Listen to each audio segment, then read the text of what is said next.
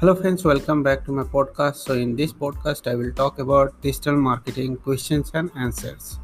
So, do you think we are following some old school or wrong digital marketing tactics these days? How would you like to change it? so, that's why we said that you need to keep yourself updated on the latest trends. Do homework before appearing for the interview. Go through the company's website, check its social media, the post, how they respond to users on social media platforms and their linkedin page. Going through the cliently is, a, is also a good idea.